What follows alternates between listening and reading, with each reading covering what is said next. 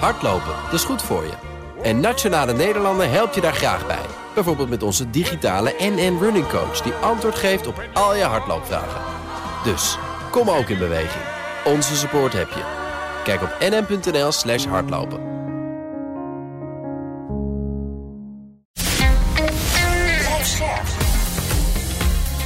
BNR Nieuwsradio. Boekenstein en de Wijk. Hugo Reitsma. Het is geen spook. Het is geen monster. Het is geen alien. Maar toch, Europa's grootste angst. Nou, ik ben Hamada. Ik ben 18 jaar oud. Ik kom uit Syrië, de hoofdstad Damascus. Vluchtelingen. Niets krijgt Europa in grotere paniek. En Poetin, die weet dat. Kan Europa zijn angsten de baas of laat het zich opnieuw uit elkaar spelen? Dat bespreken we bij Boekestein en de Wijk op zoek naar de nieuwe wereldorde. Met onze gast Henk van Houten, universitair hoofddocent geopolitiek en politieke geografie aan de Radboud Universiteit. Welkom. Dankjewel, het is zelfs hoogleraar. Ja, al een tijdje. Heel goed. En overigens ook gastdocent aan de University of Eastern Finland, nietwaar? Dat klopt, ja, zeker. Dus Daar ben ik nu ook. Wij hebben contact met Oost-Finland.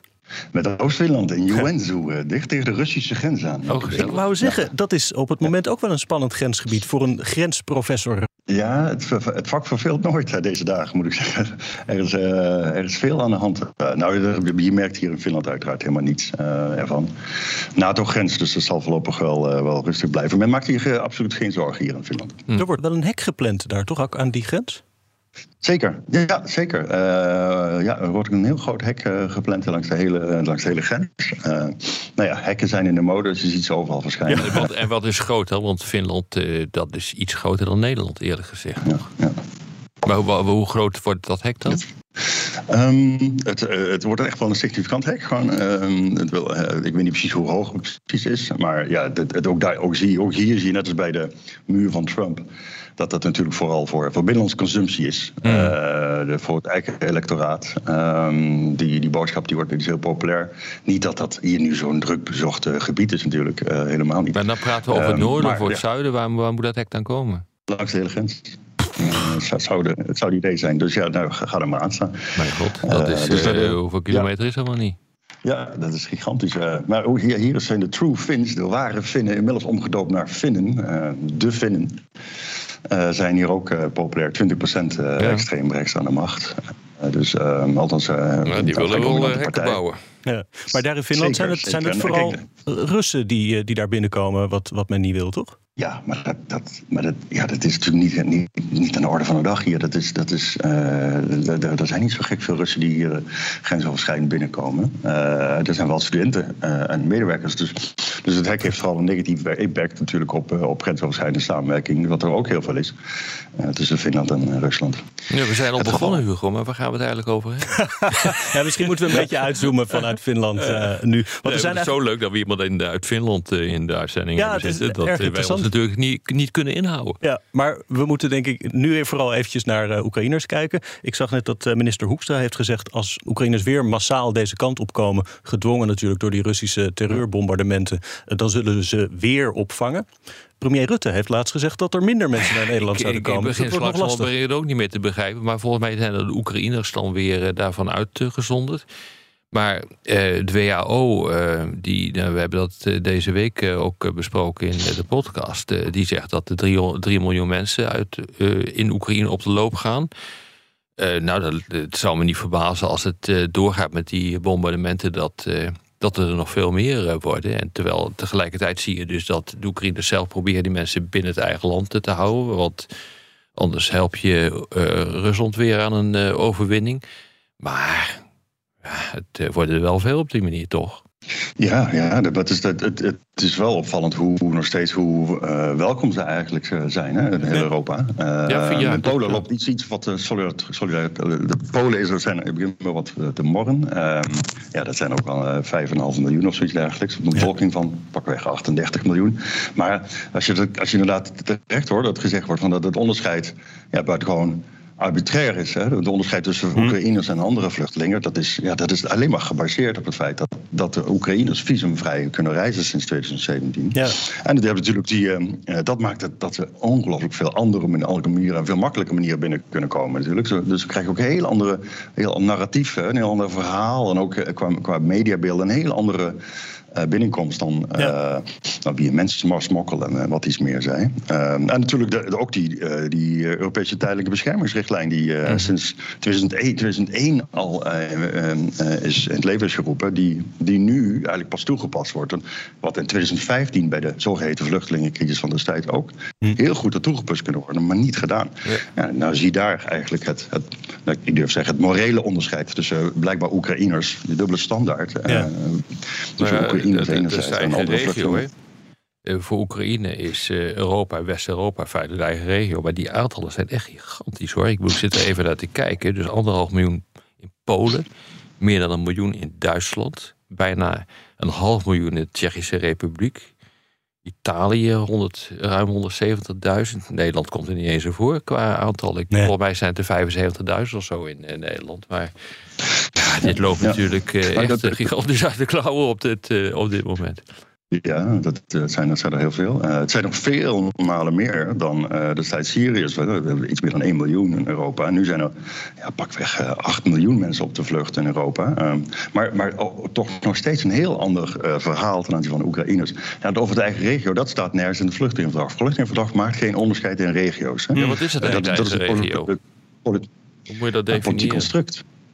Dat is een puur politiek construct. Het is geen geografisch construct. Uh, ik uh, doseer en onderzoek, doe onderzoek in de geografie, maar uh, dat is nou net niet, niet, niet het begrip wat, wat, wat zich laat afwagen op objectieve wetenschappelijke of neutrale wijze. Ja, Afrika, weet je, Afrika is niet onze regio. Zuid-Amerika ook niet, China ook niet. Dit, is het nou onze regio wel? Ligt aan, ja of nee? Ligt aan hoe je dat dus definieert. Kijk, als je Afrika en Marokko ligt vrij dicht bij Spanje. dat is nog, dus dan zou dat ook weer eigen regio zijn. Dus wat voor maat hanteer je eigenlijk voor regio? Is dat, is dat afstand? Is dat culturele afstand? Is dat nabijheid in termen van, uh, of betrokkenheid in termen van conflict? Uh, Cyprus ligt heel dicht bij, bij Syrië. Henk, jij noemde al het onderscheid dat wordt gemaakt tussen de, de welkome Oekraïners en de misschien wat minder welkome mensen uit andere regio's. Daar wordt nu ook druk over vergaderd. Hè? De toegenomen groepen mensen die van over de Middellandse Zee komen of uh, via Turkije, verderop uit, uit Azië. Verschillende landen, Frankrijk en Italië, zijn daar vreselijk ruzie over aan het maken. de opvang zit in Nederland en in andere landen vol. Ik krijg daar ook weer een beetje een 2015 gevoel bij. Ja, de, de, de berichten bedoel je over uh, minder asielinstroom. Hè? Dat, ja. dat, dat, dat, woord, het woord alleen al is, is, ja, dat, dat is ongelooflijk. Dat van, maar die watertaal, uh, we zijn er heel dol op in Nederland. Ja, ja. Uh, die, die watertaal. Ja, altijd bij die dijken opwerpen, of de indammen, of de instromen, vluchtelingen. Of, nou, dat, van tot en met tsunami aan toe. We hebben altijd weer die watertaal. En um, die dan ook met oorlogstaal moet bestrijden, bestrijden, tegengaan. En, hmm. maar goed, ik heb ook die berichten natuurlijk ook gezien. En het lijkt alsof de politiek Haag allemaal uh, uh, ja, dat nog, steeds, nog steeds verder opschuift richting het, het terugdingen nog verder van het aantal asielzoekers. Wat, wat buitengewoon lastig lijkt, want ja, dan, dan schend je dus niet alleen allerlei verdragen, um, um, het vluchtelingenverdrag, um, et cetera, maar het EU-verdrag, maar je schendt ook de mensenrechten. De, gewoon de mensenrecht om, om asiel aan te vragen. Dus je, dit lijkt mij een, een, een, een heilloze weg. Want dat, kijk, als je, als je dat probeert te doen, dan, ja, dan lijkt dat eigenlijk alleen maar tot meer smokkel en meer doden uh, aan de buitengrenzen van de EU. Wat moet je dan doen? Je, je, je, wat je doet, je doet dus eigenlijk, de treft de meest kwetsbare omwille van electoraal gewil. Wat je eigenlijk moet doen, is, is een stap terugzetten.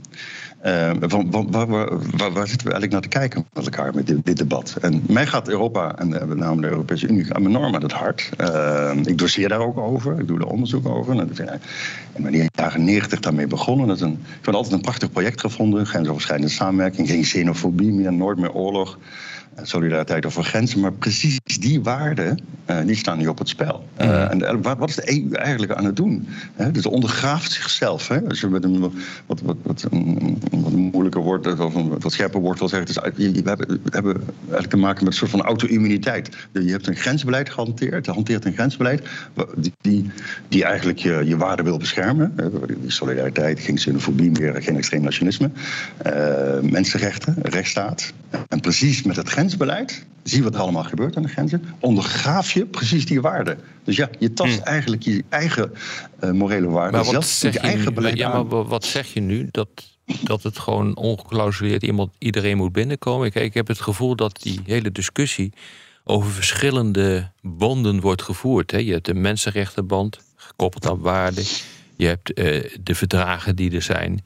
Je hebt uh, de omvangcapaciteit, dat is gewoon, uh, eigenlijk kun je dat heel makkelijk uh, berekenen. Dat zien we nu in Nederland met die continue toestanden van dat je de mensen niet kunt opvangen. Dus dat is een, dat is een discussie.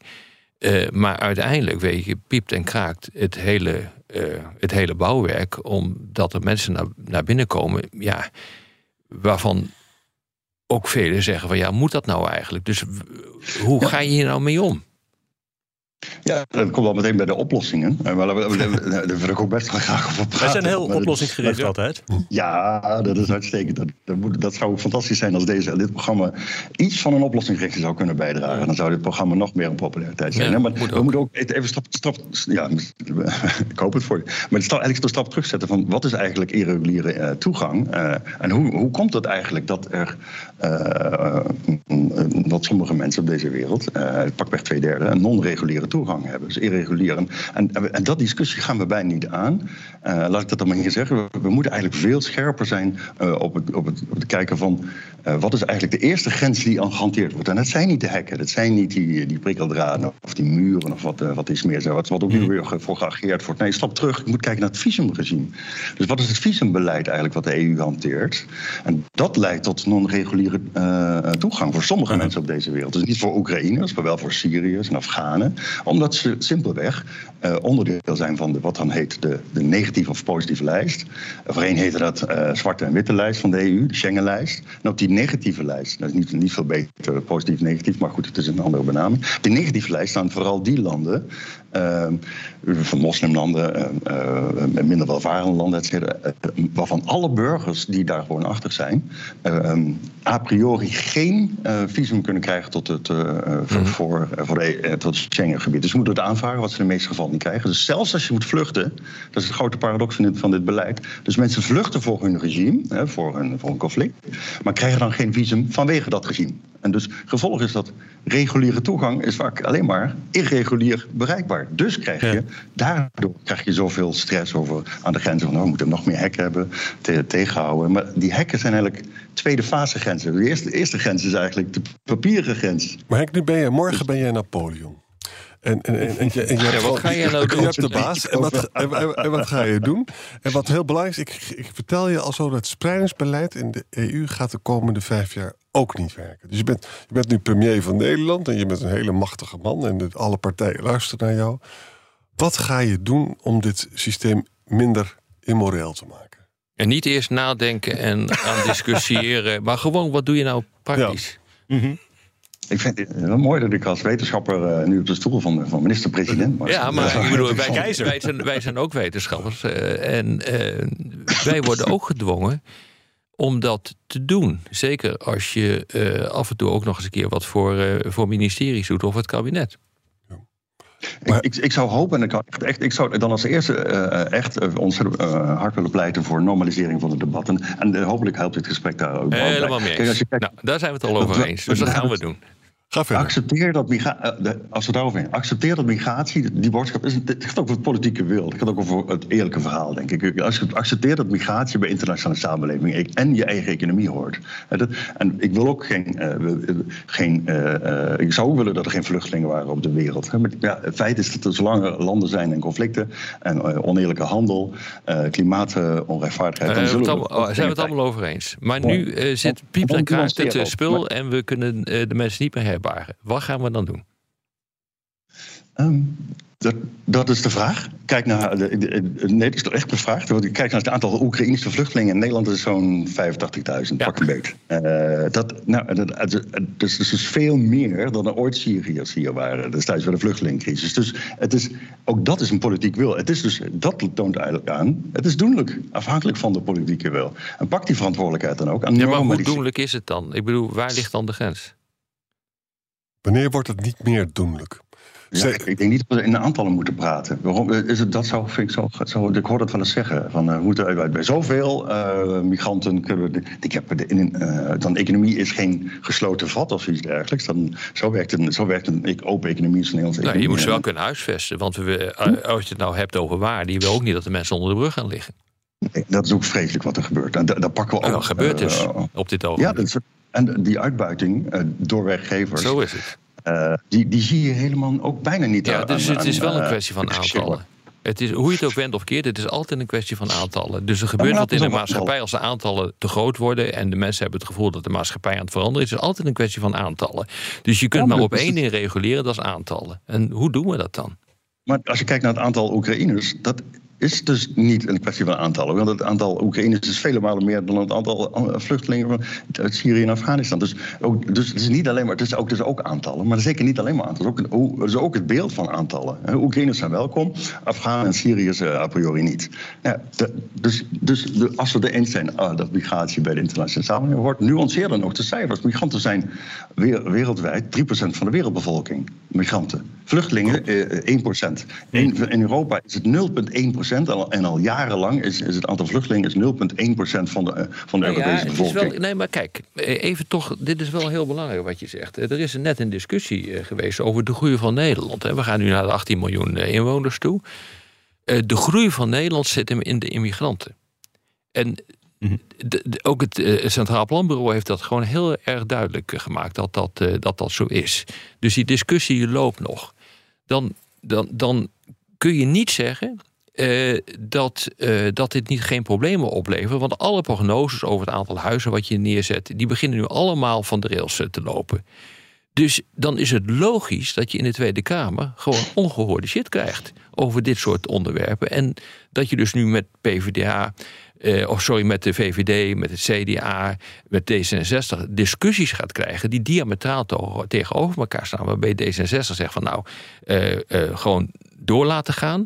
En uh, het CDA en de VVD die zitten steeds meer op één lijn om te zeggen van dit moeten we afremmen. En er is niet voor niks ook een toezegging gekomen van, uh, van Rutte om te zeggen van nou, uh, we, moeten dit, we moeten dit af gaan remmen. Dus er zit wel degelijk een kwantitatieve kant aan deze zaak. Want anders zou je deze discussie niet hebben. En dat wordt alleen maar erger, denk ik. Ja, maar volgens mij heeft het de onlangs een prachtig rapport nog uitgebracht voor de AVCZ, adviesmissie voor vreemdelingenzaken. Die zegt van ja, de asielopvangcrisis is bewust beleid. Het is bewust beleid om te weinig plekken te hebben. En het is heel hmm. wonderlijk hoe nu de politieke discussie precies ingaat. Nee, maar, wacht even. Uh, het, het, gaat even om het. Uh, we hebben een huizenbouwcrisis. Hè? We hebben ook een uh, beperkt aantal scholen. We hebben ook de zorg die enorm onder druk staat. Er is dus wel een grens aan de hoeveelheid mensen die we kunnen absorberen. Ja. Dat lijkt me gewoon ja, waar. Dus in 21 kwamen er ruim 100.000 mensen bij door immigratie. En dat, eh, dat zijn vluchtelingen en dat zijn arbeidsmigranten. Nou, grootste deel arbeidsmigranten, hè? Ja, ja, ja, Wat is volgens jou, Henk, het absorptievermogen van een land als Nederland? Als je dus kijkt naar beschikbare huizen en scholen en, en zorg. Ja, ik, ik, heb daar geen antwoord op, omdat ik niet weet wat of, of je op die manier naar, naar een land moet kijken. Uh, want het, uh, zoveel jaren terug hadden we zoveel inwoners. En ik zie ook dat het drukker wordt. Uh, maar het, is, het zou on, iets raars zijn om te zeggen, nou dan mogen de migranten niet binnen, terwijl de migranten natuurlijk ook onderdeel zijn van de economie in Nederland. En, en, en de, de arbeidsmigranten. Ik bedoel, uiteindelijk ga je gewoon naar quota. Zo simpel is het. En dat zul je dus in Europa uh, moeten gaan afspreken. Maar anders uh, gaat ook het politieke draagvlak en het maatschappelijke draagvlak voor een dergelijk beleid gewoon gaat, gaat dan verloren. Dan ben je er nog verder van huis. dus ik... Ja, maar veel verder van huis kunnen we nu niet zitten. We sterven nu mensen aan de grens. Hè? Het is nu een dystopie die we, die we gecreëerd hebben met elkaar. Eens. Hè? En dat, ik denk dat. Ik denk, ja, Eens. kiezen tussen twee kwaden. Bij het aardige van politiek is dat dat nou precies het vak van politici is. Dus die gaan nu kiezen tussen twee kwaden.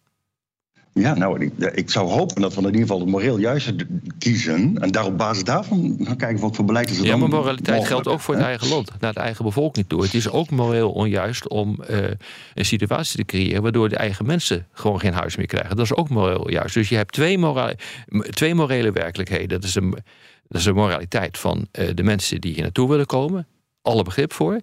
En je hebt de moraliteit ten opzichte van je eigen bevolking. En daar moet je dus nu een keuze tussen maken. Of in ieder geval balanceren.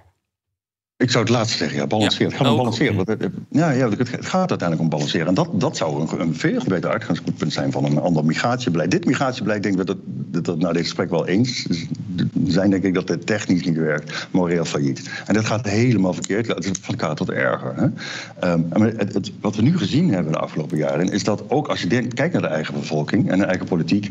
Nou, de, de, jullie hebben daar prachtig verhaal over gemaakt in jullie podcast. Hoe, hoe, hoe uh, het, het hele politieke spectrum steeds verder naar extreem rechts is opgeschoven. Dus hoe, hoe, hoe dat extreem rechts is eigenlijk genormaliseerd. Hè? Dus, ja. Dat, dat, ja, dat heb dat je komt door het dus- dilemma wat ik net heb geschetst. Ik vind dat niet raar. Maar niet alleen, niet alleen door, doordat... Ik vind het ongemakkelijk, denk ik, om te zeggen... nou, dat komt door migranten. Daarom moeten we minder migranten hebben. Dat, dat is het simpele antwoord van twintig jaar lang al. Nee, dat, dat werkt dus niet, dat antwoord. Want ik krijg nog meer doden, nog meer fobie... nog meer chaos aan de grens, nog meer criminaliteit.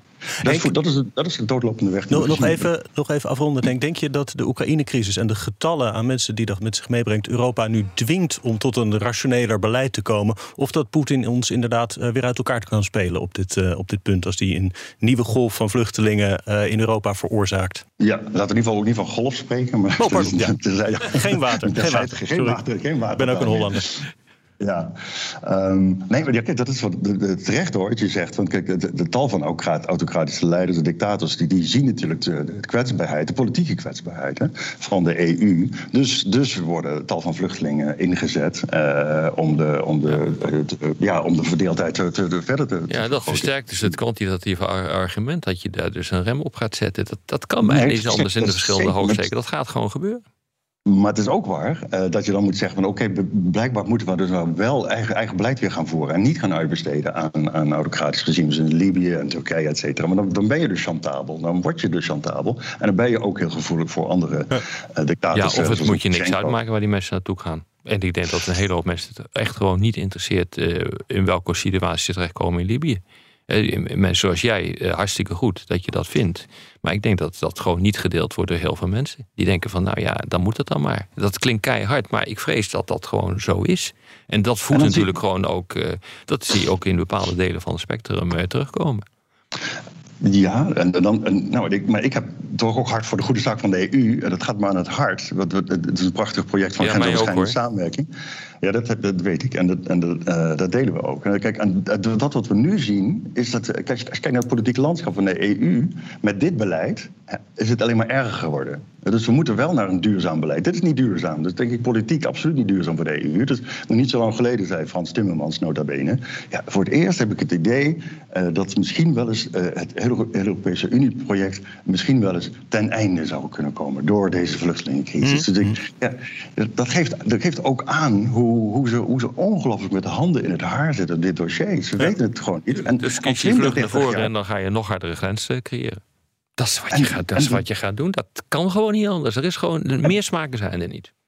En dus krijg je weer dezelfde tunnelvisie. Nog een, weer een slinger eraan gegeven. En nog meer meedoden. Ja, nog dat is wat er gaat gebeuren. En nog meer, vrees ik. En nog meer, en nog meer extreem rechts in de, in de politieke spectrum.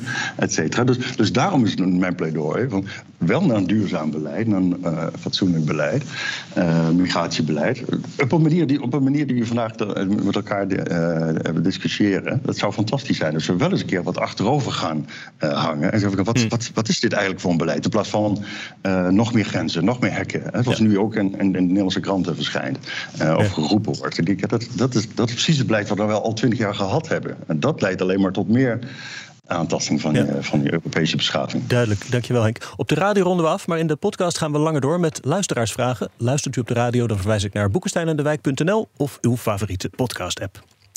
En Bart Novexia, oh die gaat ook wel de fout in, zie ik. Die zegt er zit geen vast einde aan de oorlog en dus ook niet aan de vluchtelingenstroom. Mag je niet zeggen, Bart. Hoe leg je uit dat het verblijf tijdelijk is, ook als op een gegeven moment de oorlog langer duurt en daarmee het beslag van de vluchtelingen op onze samenleving steeds groter wordt? Nou, wat belangrijk is, we hebben er dus 85.000 eh, in Nederland. Mhm. En daar gaat het dus ongelooflijk goed mee. Want die kunnen namelijk, gelijk als het punt dat Henk ook maakte, die kunnen gelijk integreren. Dat is ook hard. Nou, integreren niet, maar die krijgen werk. dat is niet onbelangrijk. Die krijgen werk. Ja, ja, ja. ja. En toegang tot onderwijs, tot de arbeidsmarkt. Uh, dat is dus te doen. Dat en is ook dus omdat heel veel Nederlanders bepaalde werkzaamheden niet willen verrichten. Dat ja, maar, dat, maar als het er uh, een miljoen worden in Nederland, dan hebben we een probleem. En dat is het hele punt. Hmm. Dus je kunt dat niet zomaar van toepassing verklaren op de rest van de wereld. Zo is het. Ja, nou, dat, het, het, het, het, het verhaal zal inderdaad met nog grotere aantallen. Dat zie je, dan, dan gaat er iets gebeuren. Dan, dan gaat er een druk ontstaan, een politieke druk. Van nou, het zijn er nu te veel, et cetera, et cetera. dan, nou, die druk is nu al hoor. Ja. we hebben deze week gezien met, uh, met Rutte die de uitspraak heeft gedaan. Nou, we gaan de instroom uh, beperken. Ja, maar niet voor Oekraïners. Uh, dat, klopt. Hoekstra, die, ja, ja, Hoekstra vandaag nog gezegd. Dat, ja, we gaan. dat klopt. Dus, dus, dus het, dat, dat onderscheid op basis van, uh, van wat eigenlijk? Hè? Dat, dat de Oekraïners wel welkom zijn en andere vluchtelingen ja, dat is al logisch. Dat is we hebben gewoon een verdragsrechtelijke overeenkomst mee... dat ze visumvrij kunnen reizen. Daar hebben de Oekraïners gewoon geluk bij. Als dat niet het geval was uh, geweest... dan hadden hetzelfde probleem gehad. Dan had hetzelfde. Dus dat is een politieke keuze. Uh, om, nou, nee, dit is geen politieke keuze die in het verleden is uh, gemaakt. Dit is gewoon wat er gebeurd is toen we de verdragen met de Oekraïne afsloten. Daar hebben ze gewoon geluk bij. En er speelt ook nog iets anders. Hè, van, uh, ik heb wel eens met moslims gesproken, die waren ontzettend boos over. Hey, die Oekraïners die kunnen zomaar naar binnen. Ja. En wij hebben dat nog ja, nooit. Kan ik me voorstellen. Ja. En, dat, en dat, dat, dat, volgens mij gaat dat de integratie zelf in Nederland ook onder druk zetten, dit soort vaststellingen. Hmm. Hm. Volgende vraag. Uh, Erik van Beek die zegt: Ik mis hier de rol van de Verenigde Naties. Denk dat een no-fly zone door de VN georganiseerd zou moeten worden. Uitvoering zou dan moeten liggen bij Turkije. Er wordt te veel gekeken naar de EU en naar de VS. Zou een no-fly zone nou, leuk, mogelijk Dat is een leuke vraag. En dat duidt er gewoon op dat je niet helemaal begrijpt wat er op dit ogenblik aan de gang is met de Verenigde Naties. Want een no-fly zone, dat is een uh, operatie uh, die de vrede afdwingt. Daar moet een, per definitie een uh, resolutie of een besluit zeg maar, uh, van de VN-veiligheidsraad aan ten grondslag ligt. Mm, mm. Zie jij dat Rusland mee gaat stemmen met zo'n resolutie? Het antwoord is nee. Dus dit dus kan dus gewoon niet. En, als je dit dus, en dat is het hele grote probleem van wat we op dit ogenblik hebben. Die VN-veiligheidsraad die functioneert niet meer. Dat, het verschuift nu wel gedeeltelijk naar uh, de algemene vergadering, onder andere door een Uniting for Peace procedure. Die is uitgevonden, om het maar zo simpel te zeggen, tijdens de Korea-oorlog van de jaren 50. Uh, eh, maar als je dit wil gaan doen, dan moet je dit dus gewoon uh, gaan doen. Zonder dat je zegt van het interesseert me eigenlijk gewoon niet wat er in de VN gebeurt. Ja. Maar we gaan het gewoon doen. En dan weet je dus ook meteen dat je ongehoorde shit krijgt met, uh, met Rusland. Dan raak je verwikkeld in de oorlog. En wat interessant wordt erop is, de, kijk, de druk wordt nu. Er gaan gewoon vreselijke dingen gebeuren in Oekraïne. De helft van de stroom is al weg. Je kunt met, ook al lever je duizenden generatoren, dat is allemaal niet voldoende. Dus er, zullen plannen voor no-fly zones naar boven blijven komen. Ja, zeker. Want we moeten wat doen. En ik hoop heel erg dat de Iraanse raketten dat die, als die over de Kaspische Zee gaan, dat de Amerikanen dat bombarderen. Maar daarmee laat je dus provoceren door, uh, door Poetin. En dat is buitengewoon risicovol. Zeker, zeker. En uh, ik zou er toch wel willen pleiten, voor willen pleiten om uh, te proberen om in ieder geval niet de hele NAVO bij deze oorlog te betrekken. dat is natuurlijk hmm. wel wat veel mensen zeggen, die een goed hart hebben voor Oek Oekraïne. Dat hebben wij ook. Uh, maar als je dit soort dingen zegt, dan begrijp ik onmiddellijk wel weer hoor. Dan word je in het kamp van Poetin uh, gezet. Maar dat is natuurlijk gewoon totale onzin. Want uh, er wordt heel erg veel gedaan voor, voor Oekraïne. De, de sancties, de hulp, de, de wapenleveranties. Dus er wordt heel erg veel gedaan op dit ogenblik. Jack vraagt: Rusland is zeer actief in Afrika. Is al eens onderzocht in hoeverre ze invloed hebben op vluchtelingenstromen naar Europa? De Russen in Afrika. Zou dat kunnen? Of is het vergezocht? Oh ja, wel in die zin, de Wagnergroep zit dus werkelijk bijna overal. Ik zag laatst een kaartje, je schikje, een hoedje. En de Fransen zijn, zijn teruggegaan. Ik geloof niet dat de Russen zich bezighouden met mensensmokkel. Dat is meer volgens mij in de handen van Afrikaanse regeringen zelf en Afrikaanse regeringen. Het is wel zo, dat, Rusland houdt er wel heel erg van. Nou ja, we hebben natuurlijk gezien wat er in 20, 20 of 21, wanneer was dat met dat gedoe met Belarus? Waar dus uh, de, de vluchtelingen werden geïmporteerd, bij wijze van spreken, uit het Midden-Oosten en Afghanistan. En die uh, werden uh, in Belarus grens overgeduwd. Eerst een hotel ingegooid en vervolgens de grens overgezet. en Kaliningrad ook, weet je nog? Ja, en dat, en, ja, ik, Henk, wat denk jij? Dat gaat toch gewoon veel meer gebeuren. Dus wat ik gewoon merk is dat, dat landen die op zich niet zo machtig zijn, dat hoort feitelijk Rusland ook bij, die beginnen nu hun macht te zien eh, door, uh, door vluchtelingen te gebruiken, door energie te gebruiken, door uh, grondstoffen te gebruiken als, als hm. wapen, als politiek hm. pressiemiddel. Ja, Je, kan dat wel, je kan er vergif op meenemen dat dat gewoon vaker gaat gebeuren. Wat denk jij? absoluut, en ja, dat ben ik helemaal eens. Als je gewoon neutraal kijkt naar wat er gebeurt uh, en de, de, de, realiteit, dan ben ik het helemaal eens dat, de, dat vluchtelingen, dat stroom. Energiestroom in dit geval, uh, dat dat voortdurend wordt, uh, wordt gebruikt om nog meer politieke verdeeldheid te zaaien en, en de blok, bloksvorming in de EU eigenlijk verder te ondergraven. dat zie je gebeuren. En de, kijk, en de EU, helaas, uh, geeft daar ook uh, allerlei uh, voedings, voedingen aan. Door, door, door, door maar hun zaken niet op orde te hebben ten aanzien van een co cohesie in het migratiebeleid. en, dus, dus, zie je, dus zie je dat ze daar ook heel kwetsbaar zijn. Maar je ziet dus ook dat ze daar door grenzen over gaan. Pushbacks mogen niet. Maar als er iets gebeurde. in, aan de Pools-Belarusische grens, dan waren het pushbacks. Hmm. en dus, trouwens, dat is natuurlijk wel een eh, een, een, een, juridische mogelijkheid om het onder dat soort omstandigheden wel te doen. Is voor mij ook een uitspraak geweest van het Europese Hof van Justitie, als ik eh, me wel eh, weet te herinneren. Dus ja, het, het, het, het, mag wel. Maar je ziet dus gewoon weer dat je. Ja, wat, we, wat we hiervoor hebben besproken, van dat je de boel gewoon gaat stopzetten. Dat, dat, dat bewuste inzetten van een instrument waarbij je vluchtelingen als wapen gebruikt, ja, dan krijg je natuurlijk wel een steeds harder beleid. Ja, ja, ja, ja eens. Maar dat uh, wapen, denk ik, weet ik, ik zou zeggen als pionnen willen zien, maar wapen, ja, dat is ook niet. Ja, ze worden gewoon echt, het is weaponizing van, uh, van, van vluchtelingenstromen. Het is de weaponizing van. Uh, van, um, van grondstoffen, van energie. Dat is, ja, ik bedoel, we moeten het ook gewoon bij de naam durven noemen hoor, wat hier gebeurt. Want dit is gewoon aan de hand. Ja, en dat is eh, vanuit dat perspectief van, van de andere kant zeker. Maar ik zou nooit zo op die manier naar vluchtelingen willen kijken als, als wapens. Maar dat zou ik heel, heel, uh, heel Ja, maar dat jij niet, maar, zij wel. En dat is het hele. Dat is het grote verschil. Ik bedoel, dat is ook een vorm van ethiek uh, waar zij niet uh, door geremd worden. Kijk, en, de, en eens, en de, wat je dus, nogmaals, wat, iets raars ontstaan is in, in het, eigen grensbeleid van de EU. Heel paradoxaal. Om, om meer controle te krijgen over die migratie. Om echt een, wel een fatsoenlijk beleid te, hebben, migratiebeleid. Hoe dan ook gedefinieerd. Hè? Zoals we ook hebben besproken. Van, nou, ga er eens echt voor zitten in plaats van alleen maar meer hekken. Dat werkt niet. Om meer controle te krijgen, heeft de EU eigenlijk het mede in handen gegeven van smokkelaars. Hè, want die bepalen mede de arbeidsmarkt. In handen gegeven van armere landen. In handen gegeven van dictators. En daardoor krijg je juist minder controle. En meer schimmig schaakspel met migranten inderdaad als spionnen. En dat zie je steeds meer gebeuren. En dus worden ze teruggeduwd. En eh, wat niet mag, dat is nog weer verdere mensenrechten aantasting. En we zitten weer in dezelfde tunnelvisie. En we draaien weer verder. Dit was weer Boekenstein en de Wijk. Namens Arjan Boekenstein en Rob de Wijk zeg ik dank voor het luisteren. Speciale dank aan hoogleraar Henk van Houten. En tot Maandag spreken wij elkaar weer. Tot maandag. Zo is het. Business Booster. Hey ondernemer, KPN heeft nu Business Boosters. Deals die jouw bedrijf echt vooruit helpen. Zoals nu, zakelijk tv en internet, inclusief narrowcasting... de eerste 9 maanden voor maar 30 euro per maand. Beleef het EK samen met je klanten in de hoogste kwaliteit. Kijk op kpn.com businessbooster. Business Booster.